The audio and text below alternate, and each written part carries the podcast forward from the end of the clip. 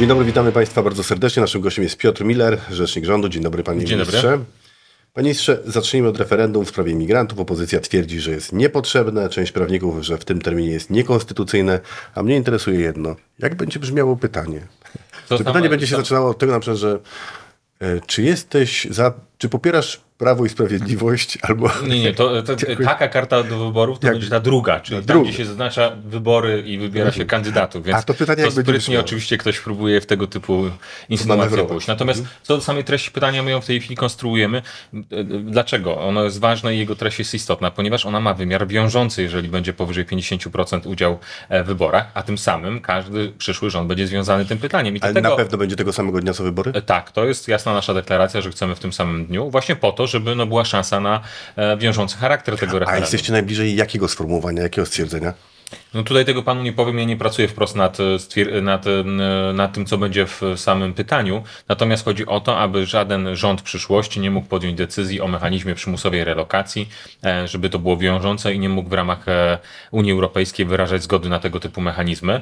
E, No i dlatego tego Platforma też nie chce, no bo wiadomo jest, że Donald Tusk no, miał dużą trudność wtedy e, w uchylaniu drzwi po raz kolejny kanclerzowi Scholzowi czy Angeli Merkel, chociaż ona raczej nie wróci do polityki, ale innym politykom niemieckim. A może my powinniśmy się zgodzić, bo jak oni do nas przyjadą, te tysiąc czy dwa tysiące imigrantów, to przecież u nas i tak nie będą siedzieć, a my nie możemy ich na siłę przetrzymywać, bo nie będziemy tworzyć obozów. Czyli otworzymy im drzwi, oni sobie pójdą do tych No i później przyjdzie rachunek z Komisji Europejskiej, że niezbyt miło za gości, tutaj miła, za mała gościna była i nie chcieli u nas czekać. No, nie możemy ich 20 trzymać. tysięcy- Nie możemy ich trzymać, bo przecież prawo Unii Europejskiej mówi, że jest swoboda przemieszczania się. Chciałbym, mogą- żeby tak było, ale później nie chcę dostać rachunku za ponad 20 tysięcy złotych, e, 20 tysięcy euro, przepraszam, za każdą z tych osób. W związku z tym nie wiem, jak e, biurokraci w Unii Europejskiej sobie, sobie to wyobrażają, ale zacznijmy od tego, że tego obowiązku zaraz, w tej chwili nie ma. W związku z tym my go nie chcemy, po prostu tego obowiązku nie chcemy. Panie ministrze, ale zaraz, jakbyśmy my ich przyjęli, jakbyśmy ich przyjęli, oni by sobie poszli sami z własnej woli, no to Unia Europejska nie może nas ukarać z tego powodu. Mam Chyba. złe doświadczenia w zakresie te, tego, co Unia może, a czego nie może, bo jak e, praktyka pokazuje, może na przykład wydać jednoosobowo postanowienie, żeby wyłączyć kluczową kopalnię w Polsce, więc, m, że tak powiem, ciut e, pesymizmu we mnie jest, jeżeli chodzi o to, jak mogą być tego typu e, przepisy nadużywane, ale zacznijmy od tego, że te przepisy aktualnie jeszcze nie obowiązują i nie chcemy, żeby obowiązywały, bo tu niektórzy w ogóle w ramach tej debaty o procesie migracji zakładają, że my coś musimy, prawda? W związku z tym w ramach zaprojektowanego rozporządzenia zastanówmy się, jak go skorygować, żeby nas mniej bolała. My chcemy, żeby to po prostu w ogóle nie obowiązywało i to jest ta różnica pomiędzy opozycją a nami.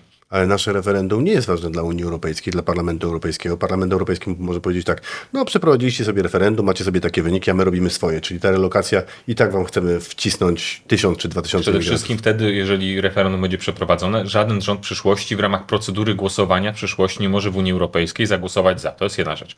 Oczywiście w Unii Europejskiej jest próba pewnego rodzaju sztuczek, to znaczy, że oni mówią, że to nie jest mechanizm przymusowej relokacji, tylko y, so, przymusowej solidarności, tak ładnie ujęte.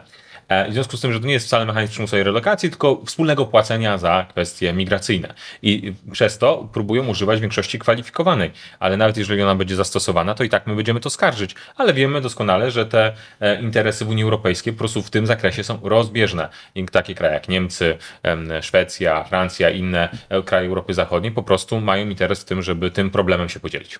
Teraz zacytuję Piotra Millera, czyli pana, uwaga, Niemcy chcą nas pozbawić suwerenności. Uda się im? Jak to zrobią? No przede wszystkim to jest krok po kroku budowanie państwa federalnego, czyli Unii Europejskiej jako państwa federalnego, a nie wspólnoty e, krajów unijnych. I to jest największe zagrożenie w ogóle dla Unii Europejskiej. Nie bez powodu na przykład Wielka Brytania e, w przeszłości miała tak negatywne emocje wo- wobec struktur unijnych, bo był taki mechanizm przymuszania do niektórych rozwiązań. I teraz niestety to też konsekwentnie się robi. A to, co, co pan tutaj się do czego odnosi, e, to jest zapisane w umowie koalicyjnej czy w strategii międzynarodowej Niemiec, już nie pamiętam, albo w umowie koalicyjnej partyjnej, albo właśnie w strategii rządowej, że docelowo chcieliby, żeby Unia Europejska była państwem federacyjnym. Znaczy, że była federacją, czyli krótko mówiąc, żeby można było podejmować e, kluczowe decyzje w Unii Europejskiej nie jednomyślnością, tylko większością kwalifikowaną. A co to oznacza? No, że Polska, czy w ogóle wiele innych krajów unijnych nie będzie mogła zawetować bardzo niekorzystnych rozwiązań w przyszłości. A co możemy zrobić, żeby tak nie było, proszę powiedzieć? Tu jest akurat plus taki, że no do zmiany traktatów jest zawsze potrzebna zgoda wszystkich krajów unijnych, więc bez zgody Polski, bez zgody wszystkich krajów unijnych w ogóle, nie można zmieniać traktatów unijnych. Więc No pan, nie sam można pan, tego powiedział, sam pan powiedział e, przed Natom- chwilą, że nie można, ale generalnie właśnie, natomiast właśnie- zdarza się, że można. E, Natomiast ryzyko jest inne. Czyli nadinterpretowania tych przepisów, które są teraz. I z tym niestety mamy do czynienia już w tej chwili. Ym, My o tym głośno mówimy, e, budujemy koalicję wo wobec niektórych tematów, ale jest pewnego rodzaju taka, mm, że tak powiedziałbym, przemoc instytucjonalna, która jest realizowana przez e, niektóre instytucje unijne. To znaczy na zasadzie my możemy, my tak uważamy, mimo że to nie jest zapisane w traktatach, twierdzimy, że e, wynika to z ducha traktatów. No to jest coś, co właśnie w przyszłości Unię Europejską może doprowadzić do dekompozycji.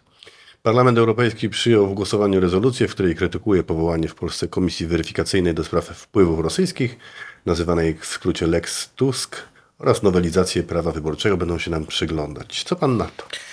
Ja wzruszam się, gdy e, posłowie do Parlamentu Europejskiego, którzy wielokrotnie na przykład e, przyjmowali przepisy, które były korzystne dla Rosji, na przykład patrząc pod względem polityki energetycznej, teraz e, są przeciwko temu, żeby mm, w Polsce powstała komisja, która ma badać te wpływy.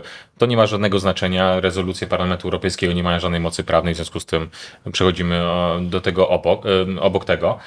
Natomiast no, ja bym sobie życzył, żeby w Unii Europejskiej powstała taka komisja, w szczególności w Parlamencie Europejskim, bo wiemy, że były wpływy na przykład różnego rodzaju krajów arabskich, ale jestem przekonany, że wpływy rosyjskie były jeszcze bardziej daleko idące i wszyscy o tym wiedzą, że tego wpływu, wpływy się odbywały, na przykład w Niemczech co do ograniczenia funkcjonowania elektrowni jądrowych i tak dalej, i tak dalej, promowania gazu jako alternatywnego źródła energii, po to, żeby właśnie rosyjskie wpływy rosły w Europie.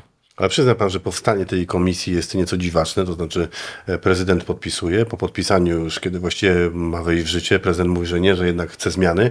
Zmiany będą głosowane albo nie będą głosowane. Antoni Macierewicz mówi, że właściwie są już ludzie, którzy będą na tych stanowiskach, znaczy wiadomo, kto będzie w komisji, ale nie mówi jeszcze, kto będzie, więc kto będzie i rzeczywiście, czy ta komisja jest już e, właściwie umocowana, czy jeszcze będziemy coś tam zmieniać w, w zapisie ustawy? My zmieniliśmy to, co prezydent zaproponował. Faktycznie pan prezydent wyszedł z propozycją, aby Trochę to dziwaczne, że się podpisuje, a Ale, potem się Panie czyta. redaktorze, tylko z drugiej strony niepodpisanie takiej ustawy dawałoby sygnał, że my nie chcemy badać tych wpływów. W związku z tym pan prezydent wyszedł z założenia, że lepiej jest podpisać ustawę i zaproponować zmiany. My to przegłosowaliśmy już przecież. Senat nie wiem, czy teraz obraduje pewnie nad tymi poprawkami. E, I gdy ten proces legislacyjny się zakończy, przechodzimy dopiero do trybu wyboru e, tych członków komisji. Siłą rzeczy przed wyborami Ale Antoni Macierewicz mówi, że już są wybrani. nie wybrani nie są. No, roz- rozumiem, że są jest dyskusja w ramach e, kierownictwa politycznego, kto to mógłby być, ale oficjalnych kandydatów nie ma w tej chwili. A mógłby pan uchylić rąbka tajemnicy? Kto tam będzie? Nie. Nie. krótko, przynajmniej krótko. Panie redaktorze, nie mogę, bo po prostu nie mam wiedzy w tym zakresie. Witold e, Wasyl Zwarycz e, opublikował następujący, to jest ambasador ukraiński w Polsce. 11 lipca solidarnie z narodem polskim dziś oddaje hołd wszystkim cywilizowanym ofiarom obywatelom II RP pomordowanym na okupowanych przez III Rzeszę terenach w latach II wojny światowej. Składam wyrazy współczucia wszystkim krewnym i bliskim ofiar. I strasznie nie tylko mnie razi to, że my się obruszamy, że są naziści, jacyś nie, nie ma żadnych nazistów, to byli Niemcy, a tutaj nagle okazuje się, że pan Wasyl Zwarycz y, nie potrafi powiedzieć, że mordowali Ukraińcy. Czy możemy coś zrobić, czy zrobimy coś No, przede tym, czy, wszystkim czy pan Zwarycz jest- zostanie wezwany na dywanie? Momencik, jasna e, sytuacja. My zawsze w trakcie rozmów e, ze stroną ukraińską mówimy wprost. To, co się działo na Wołyniu i szerzej jeszcze, bo to przecież nie tylko był Wołyń, to było ludobójstwo realizowane przez Ukraińców. I to trzeba jasno powiedzieć i tego typu e, stwierdzenia tego nie zasłonią. I dlatego my o tym wprost mówimy. Dobrze, że jest jeden krok dotyczący tego, że w jednym miejscu w tej chwili odbywają się prace już badawcze, jeżeli chodzi o ofiary właśnie tych mordów ukraińskich z czasów II wojny światowej, ale to jest jedno miejsce, to jest dobry krok, ale jeszcze o wiele za mało i pan premier Morawiecki wprost o tym mówi. To jest dobry sygnał, ale to jest zdecydowanie za mało. Powinniśmy każde miejsce, gdzie, było, y, gdzie mieliśmy do czynienia z ludobójstwem realizowanym przez UPA, e, przeprowadzić prace badawcze i godnie pochować ofiary tamtego ludobójstwa. Prezydentowi nie podoba się działalność księdza Isakowicza Zaleskiego, a czy panu się podoba? No, panie rektorze, no to jest ogólne, ogólne stwierdzenie. Pan y, musiałby zapytać mnie, o który element działalności księdza Isakiewicza pytamy, bo on ma swoje dokonania i w historii Polski, i w działalności Ostatnio, antykomunistycznej. ostatnio jest głośno o jednym elemencie. Natomiast no, te ostatnie wydarzenia nie znam szczegółowo. Rozumiem, że tam było jakiś incydent, jeżeli chodzi o wejście do e, Episkopatu Polski chyba, tak? Tak, Ale szczegółów nie znam tego wydarzenia. Natomiast oczywiście e, ksiądz Iza- Isakowicz-Zalewski ma, e, ma dokonania, jeżeli chodzi o kwestie związane i z pamięcią historyczną, jak jak i z działalnością antykomunistyczną i za to należy mu podziękować. Bardzo dyplomatycznie. Mateusz Morawiecki powiedział, nie będzie pojednania polsko-ukraińskiego do końca bez odnalezienia wszystkich szczątków, a mnie się wydaje, że Ukraińcy nie pozwolą na ekshumację, na takie szersze ekshumacje, ponieważ to nie jest w ich interesie. Wtedy świat dowiedziałby się o tym, że byli bardziej okrutni niż na przykład Rosjanie w Katyniu. A ja uważam, że zdecydowanie jest to w interesie Ukrainy, aby ten temat zamknąć jednoznacznie, po to, żeby nigdy w przyszłości na przykład Rosjanie nie wykorzystywali tego do kłócenia naszych narodów. I to jest ten moment teraz, gdy Polska w taki sposób pomogła Ukrainie w tym trudnym konflikcie z Rosją, gdy przyjęliśmy tyle osób na teren Polski, pomagamy, e, jeżeli chodzi o Pakt Północnoatlantycki, to jest właśnie ten moment, w którym moim zdaniem Ukraina powinna ten temat zamknąć w taki sposób, jaki my wnioskujemy, czyli poprzez pracę ekshumacyjną na terenie Ukrainy. A nie sądzi pan, jeżeli gdyby opinia publiczna, gdyby światowa opinia publiczna dowiedziała się, w jaki sposób Ukraińcy mordowali Polaków, siekiery, noże, widły, to wtedy sympatia świata mogłaby się od Ukraińców odwrócić, a co za tym idzie, pomoc dla Ukrainy mogłaby być mniejsza. Nie zgadzam się z tą tezą. Uważam, że w takich sytuacjach trzeba po prostu pokazać, co się złego zadziało, przeprosić za to po prostu i, e, i zamknąć ten temat historyczny. Natomiast z jasną prawdą, jak wyglądała, jak wyglądała e, historia. A teraz przecież no, Ukraina ma inny rozdział historii, bardzo pozytywny, bronienia, bronienia Europy przed rosyjską napaścią, napaścią i tego, tych zasług, które mają teraz, nikt przecież im nie odbiera. Zgadza się pan z takim stwierdzeniem, że Ukraińcy walczą też za naszą wolność? Ukraińcy walczą na pewno też za bezpieczeństwo całej Europy w ten sposób, czyli walczą oczywiście o swoje przede wszystkim, o swoją wolność w tej chwili, ale walczą również o bezpieczeństwo całej Europy, w tym Polski. Dlatego my pomagamy Ukrainie z tego powodu, że to jest w naszym interesie. Nasz interes tu jest. Państwo polskie zawsze musi interesować, y, realizować przede wszystkim swój interes. I interesem Polski jest to, aby Ukraina nie padła, żeby Rosja nie przesunęła swoich wpływów e, bliżej Polski. Panie ministrze, może interesem Polski jest to, żeby powiedzieć Ukraińcom po prostu wprost, że będziecie w NATO, będziecie w Unii Europejskiej, my się na to zgodzimy pod warunkiem, że zapomnicie o kimś takim na przykład jak Bandera i o tych swoich czerwono-czarnych flagach. No my to wprost w rozmowach e, podnosimy, panie redaktorze. Właściwie podczas każdej rozmowy chyba, w, w tych, których ja uczestniczyłem, właściwie w każdej rozmowie premier Morawiecki temat związany z e, ludobójstwem realizowanym przez Ukraińców na Wołyniu, e, ten temat zawsze poruszał. Więc to, to jest bardzo ważne dla nas i historycznie. I po prostu, tak jak mówię, to jest ważne też dlatego, żeby Rosja w przyszłości tego nie wykorzystywała do dzielenia naszego, naszych narodów. Ukraina powinna być w NATO. Ja widziałem taki wstrząsający wstrząsające zdjęcie. Otóż e, prezydent e, Ukrainy samotnie na szczycie NATO, odwrócony, ludzie sobie gdzieś tam rozmawiają, on stoi sobie sam. Widział pan pewnie to zdjęcie? Widziałem to zdjęcie, ale wie pan, no, widziałem też różne zdjęcia w historii, które pokazywały sekundę, a zupełnie co innego było na szczycie. Ten szczyt o tyle jest dobry, że pokazuje jasną deklarację polityczną wszystkich krajów członkowskich NATO, co wcale nie, jest takie, nie było takie oczywiste, że Ukraina docelowo powinna znaleźć się w Pakcie Północnoatlantyckim. Przypomnę, że przecież niedawno jeszcze Finlandia i Szwecja miały problem, żeby wejść do Paktu Północnoatlantyckiego, więc to, co się wydarzyło, jeżeli chodzi o tę deklarację, to wcale nie jest, e, e, że tak powiem, bez znaczenia. Oczywiście Ukraina by sobie życzyła pewnie, żeby to było szybciej, natomiast no, musimy sobie zdawać z tego sprawę, że na terenie Ukrainy toczy się aktualnie konflikt e, zbrojny, w związku z tym no, to jest sytuacja bez precedensu, jeżeli chodzi o przyjmowanie już teraz na przykład Ukrainy do NATO. Wybory za kilka miesięcy, komentarz internauty, proszę uważać przed wyborami, to oni obiecają wszystko, darmowe leki i tysiąc plus. Zgadza się pan? Obiecacie wszystko? Mm, panie dyrektorze, nie obiecamy wszystkiego, bo my zawsze proponujemy takie programy, które są możliwe do zrealizowania ale realizujemy. No tak, faktycznie od 1 lipca mamy bezpłatne autostrady publiczne, tam gdzie państwo zarządzało nimi. E, przyjęliśmy program 800 plus od 1 stycznia przyszłego roku, zgodnie z zapowiedziami, a teraz procedujemy na Sejmie program rozszerzenia bezpłatnych leków. To się może oczywiście niektórym nie podobać, bo mają inne podejście do funkcjonowania państwa, tego jak e, powinno się dzielić owoce e, wzrostu gospodarczego, czy, po, czy jak powinno się dzielić podatki. Natomiast ta, taką politykę realizujemy konsekwentnie, ale jednocześnie też obniżając podatki w innych miejscach, więc no, to jest tak, że staramy się w sposób solidarny podchodzić, ale jednocześnie tak, żeby też Polska mogła się rozwijać i to pokazuje zresztą skumulowany wzrost PKB w ostatnich latach. Czy będziecie przycinać ludzi e, suwerennej Polski na listach e, wyborczych? Konflikt między Zbigniewem Ziobro a Mateuszem Morawieckim jest już konfliktem legendarnym. Chyba wygrywa Mateusz Morawiecki. No to już zdarta płyta z tym, z tym e, konfliktem. Z nie, z tym konfliktem. Panie redaktorze, niech pan zauważy na, w ostatnim czasie chociażby, jak często są o, konferencje pan, ja z Patrykiem Jakim. Słyszałem, co mówił mhm. Zbigniew Ziobro o Mateuszu Morawieckim. Kilkukrotnie pan również No, Więc ten ale konflikt tam się możemy się różnić, Tam możemy się się różnić w niektórych sprawach, jeżeli chodzi o funkcjonowanie rządu, natomiast czym innym jest no, strategiczne decydowanie o współpracy i tu jest jasna deklaracja. Cała Zjednoczona Prawica e, realizuje ws- wspólnie projekt pod tytułem Wygrane wybory 2023.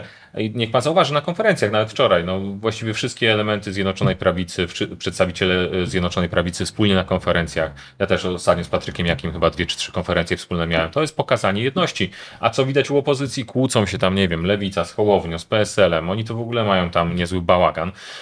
Biedroń się obraził, że nie uczestniczy w tych, e, w negocjacjach list Patrzcie, senackich. Pewnie mu Czarzasty coś tam, no nie wiem, nie powiedział, nie zdradził, jakie to były negocjacje, się obraził publicznie w innym programie, powiedział, że nie ma negocjacji. Później ci odkręcają, że jednak są negocjacje. No więc my tych problemów na szczęście nie mamy.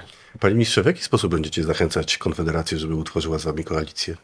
Nie będziemy zachęcać, bo liczymy, że nie będzie takiej potrzeby, panie redaktorze. Sondaże? Ja cały czas wierzę w Sondaże to, że... pokazują, że będzie taka potrzeba. No ale panie redaktorze, no teraz mamy 35, 36, 37, zależnie od wyboru. Według najnowszych sondaży 35 ma Zjednoczona Prawica e, i dalej 30,78 ma Koalicja Obywatelska, 14,74 ma Konfederacja. Konfederacja rośnie najszybciej, 4,78 urosła. Trzecia, druga 9,45, czyli ciągle wchodzi. No i jeszcze Lewica by weszła 8,80, No ale tak, ale nie wyszło. niech pan zauważy, że Sami nie w możecie 2015 roku. Sami nie ale możecie momencie, w rządzić. 2015 Sami roku. nie możecie Ale, rządzić. panie redaktorze, rządzimy mówi, ale w 2015 roku że my mieliśmy bodajże niespełna 38% poparcia, a zdobyliśmy większość samodzielną w Sejmie. Ale tak? bo wam pomógł, pomógł A, wtedy, widzi bardzo wam ja wtedy pomógł na Leszek wiele- Miller. Ja Leszek liczę, Miller bardzo teraz na jego pomoc liczyć nie możemy. Wtedy też nie mogliśmy, ale chyba przypadkiem mu wyszło. E, natomiast, e, natomiast e, mimo wszystko bijemy się o każdy głos po to, aby nie musieć e, tworzyć koalicji. Teraz wasz największy wróg, wasz największy wróg to się nazywa inflacja i drożyzna. 35% Polaków pytanych w sondażu, w sondażu Ibris dla Rzeczpospolitej przyznało, że najistotniejszym tematem debaty w ostatnim czasie jest właśnie inflacja i drożyzna, nawet bardziej istotne niż bezpieczeństwo państwa. Zdecydowanie to jest kluczowy temat i dlatego my też wokół tych tematów realizujemy politykę rządu. Ostatnio chociażby w poniedziałek przyjęty projekt ustawy dotyczący zwiększenia tych limitów e, zamrożenia cen energii, tak? czyli zostały podwyższone te limity kilowatogodzin, to jest jedna rzecz. Przedłużony e, podatek zerowy VAT na żywność, e, kwestia wcześniejszych tarczy gazowej, węglowej, tych wszystkich rozwiązań, które proponujemy, no właśnie po to, żeby elementy inflacyjne chłodzić, ale oczywiście one mają po- powód globalny konfliktu wojennego na terenie Ukrainy, szantażu gazowego, no i też efektów e, zerwanych łańcuch dostaw i innych problemów po covid więc to nie jest problem tylko Polski, ale to nie zmienia faktu, że my musimy działać w tym obszarze tak jak potrafimy, e, to robimy. E, Ale no oczywiście wiadomo, że to jeszcze chwilę potrwa, choć na szczęście tendencje są dobre, to znaczy, że inflacja jednak mimo wszystko, wszystko się składa. A Joachim Brudziński to jest dobry szef kampanii? Zdecydowanie tak. On impulsywny bywa bardzo, czytam go chętnie. Czemu To- impulsywny? No Nie, impulsywny, to taki nie. bardzo taki, nie, to chcę jest powiedzieć twardy brutalny, człowiek. twardy jest, tak. Twardy człowiek. Nie jest za twardy, nie? Nie. A jakie będzie wasze hasło? Hasło to jeszcze pracujemy nad tym. To mamy tu To kilka nie jest dobre pomysłów. hasło, jeszcze pracujemy nad tym. Nie, nie, mamy, To nie mamy jest. tu, ja nie chcę tego zdradzać po prostu jeszcze teraz. Bardzo panu dziękuję. Naszym gościem był Piotr Miller, rzecznik rządu. Dziękuję, Dziękuję panie bardzo. ministrze.